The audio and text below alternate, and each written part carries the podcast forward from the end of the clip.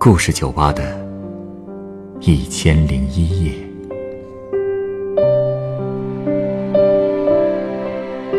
本节目由北京人民广播电台故事广播与凤凰网有故事的人频道联合制作。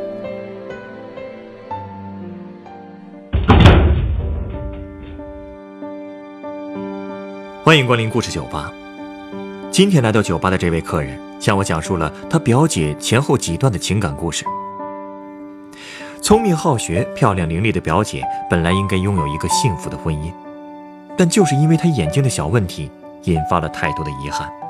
这里面又有哪些故事呢？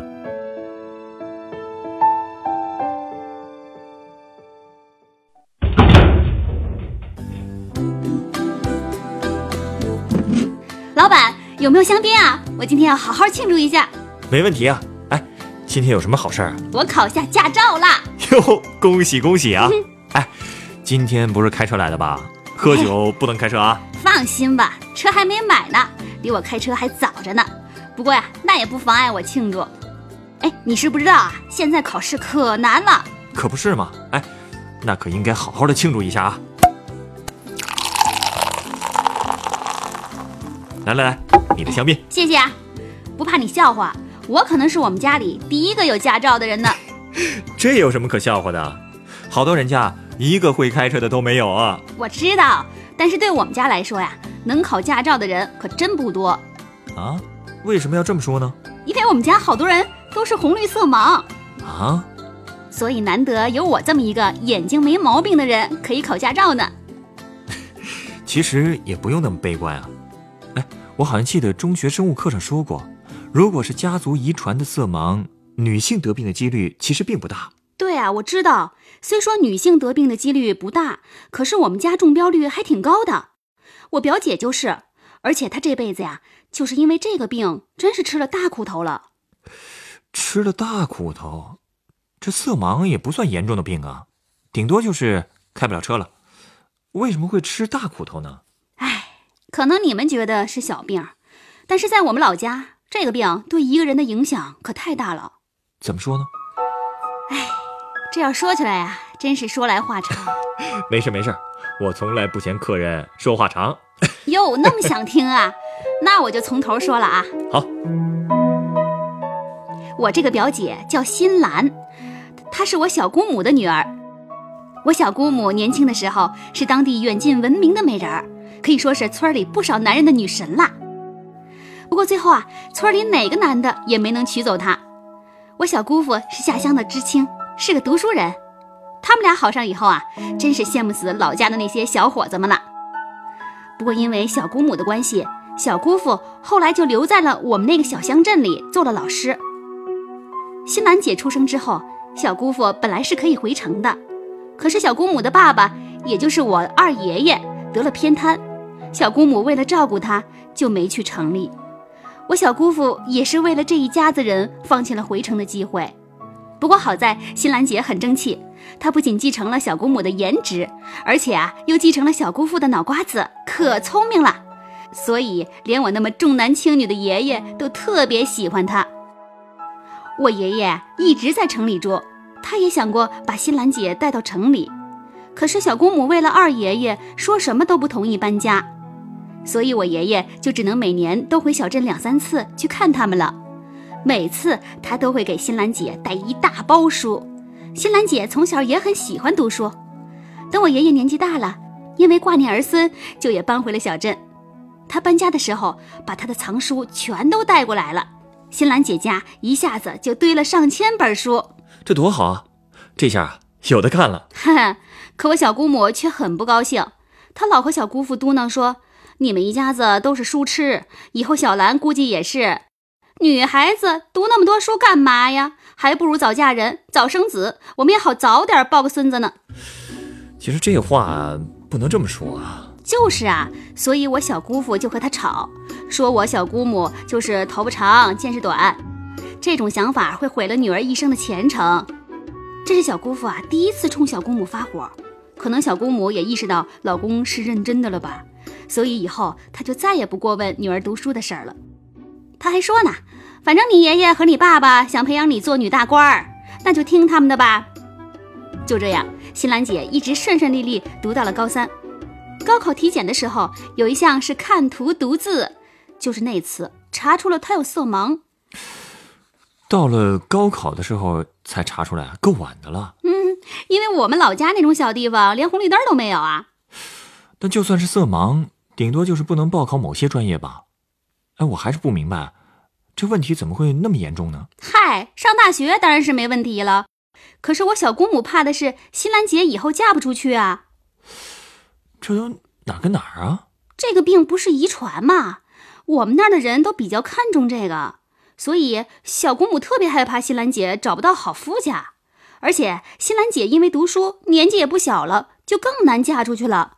就为这个，她还经常和我奶奶抱怨说：“早知道新兰是这样，就不让她读书了，耽误这么多年。”现在镇里的好小伙几乎都成家了，可是我奶奶却说，新兰已经读了这么多年的书，一定不会白费的。婚姻对于女人来说，不是简单的温饱问题，还有心灵的沟通。所以啊，新兰就算身体有缺陷，但她也一定会有一个好的未来。你瞧，果然还是你奶奶明事理。是啊，哎呀，不过小姑母还是很担心。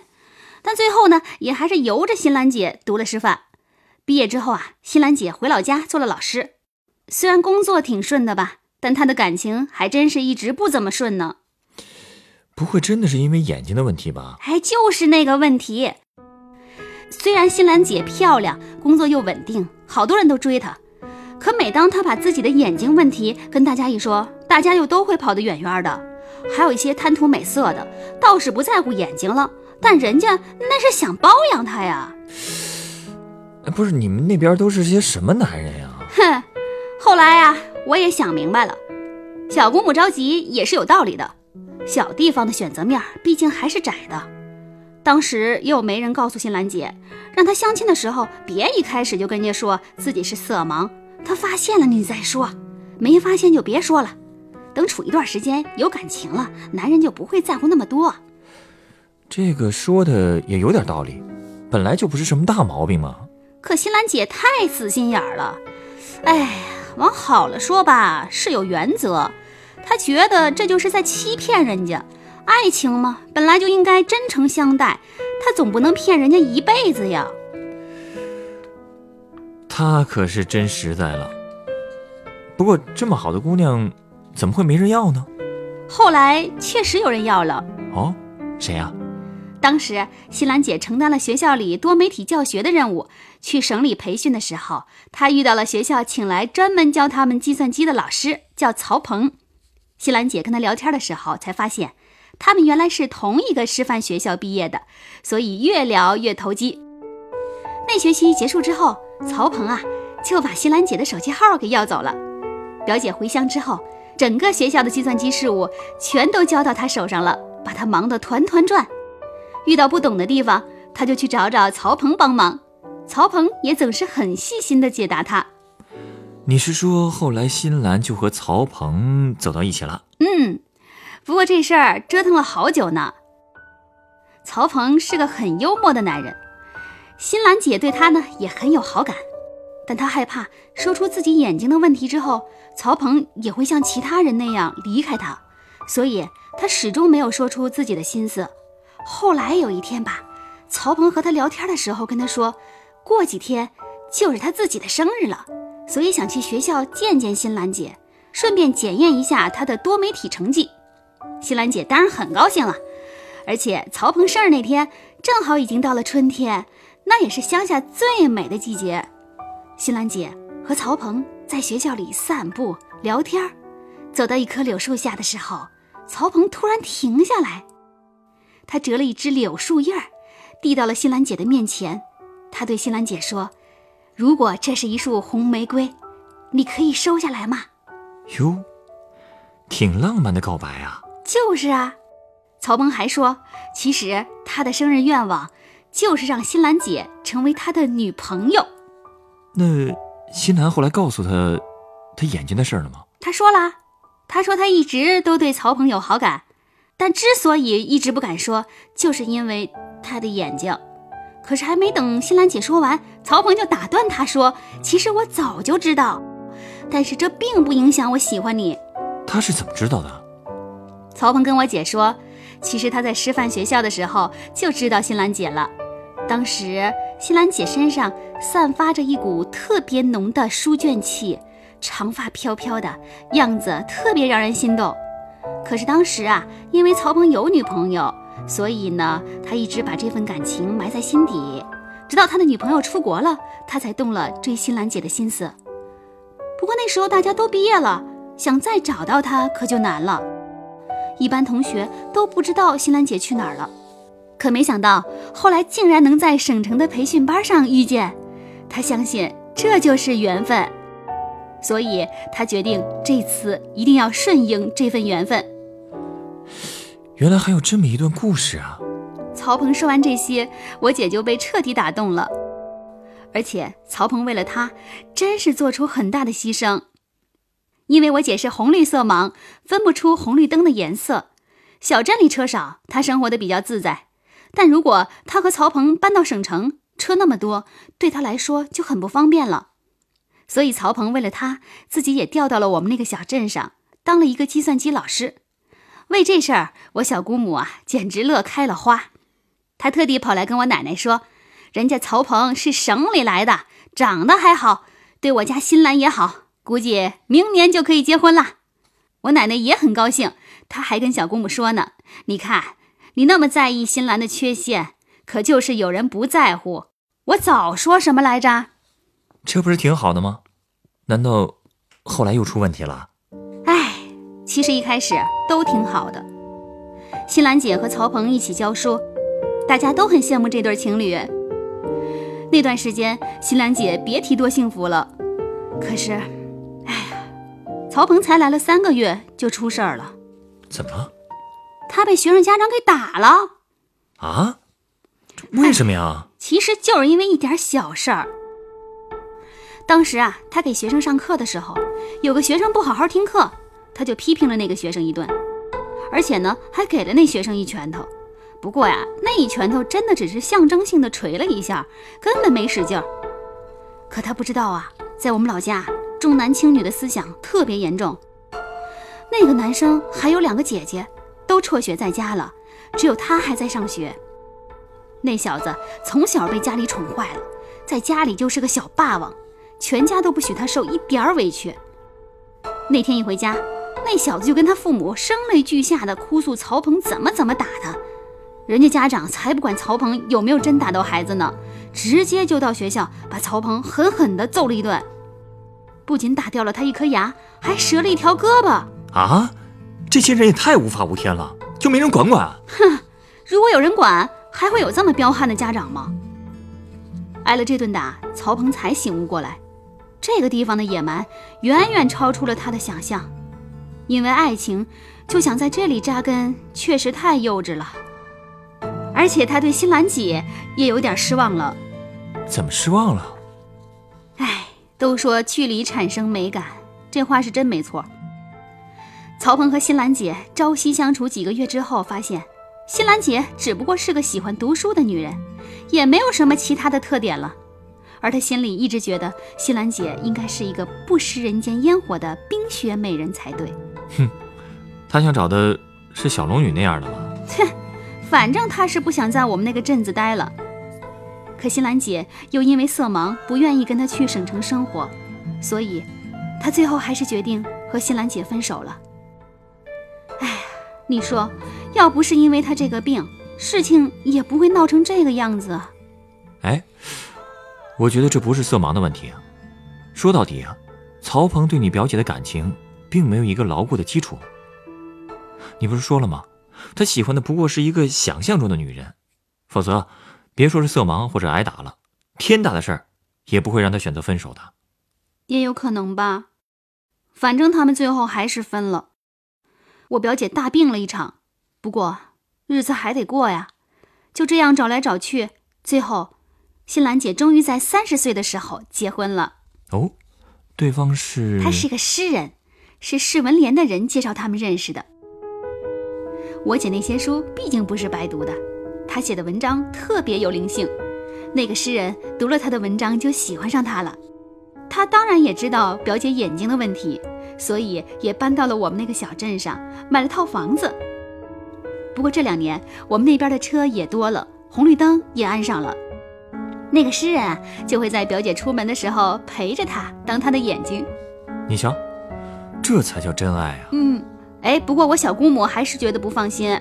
为什么呀？因为他们一直都没要孩子。这种病你应该也知道吧？如果母亲有病，生的是儿子的话，那肯定也是色盲。他怕把病遗传到下一代，所以决定做丁克了。可是我小姑母觉得，如果一个家庭没有孩子，就不会太稳定。这话也不能这么说呀。现在那么多丁克家庭呢，过得不是也很幸福吗？嗨，我小姑母不是传统吗？西兰姐倒是也从来没有明确说过她过得幸福不幸福，但是我每次回老家都能看见她和表姐夫总是一起出双入对，从来就没有分开过。你看，这不是最好的答案吗？是啊，所以啊，我还是那句话，身体的缺陷永远不是挡住真爱的理由。嗯，哎，你稍等啊，嗯，我想送你一杯鸡尾酒。好。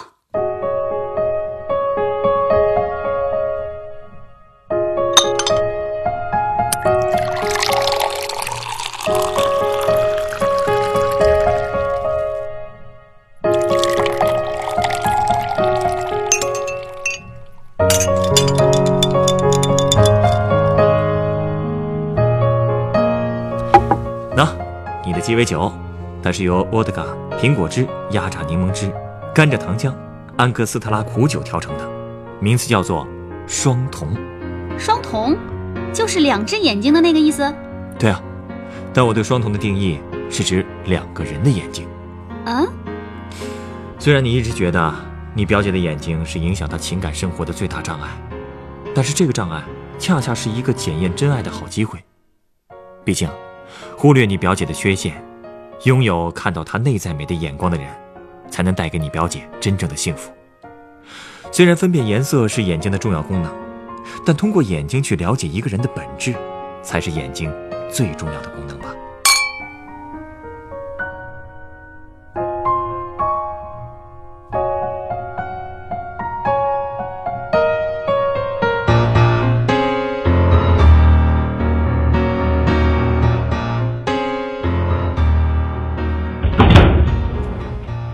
本故事选自凤凰网有故事的人独家签约作品。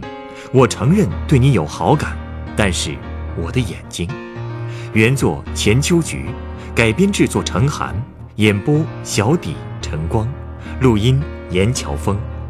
人人都有故事，欢迎搜索微信公众号“有故事的人”，写出你的故事，分享别人的故事。下一个夜晚，欢迎继续来到故事酒吧，倾听人生故事。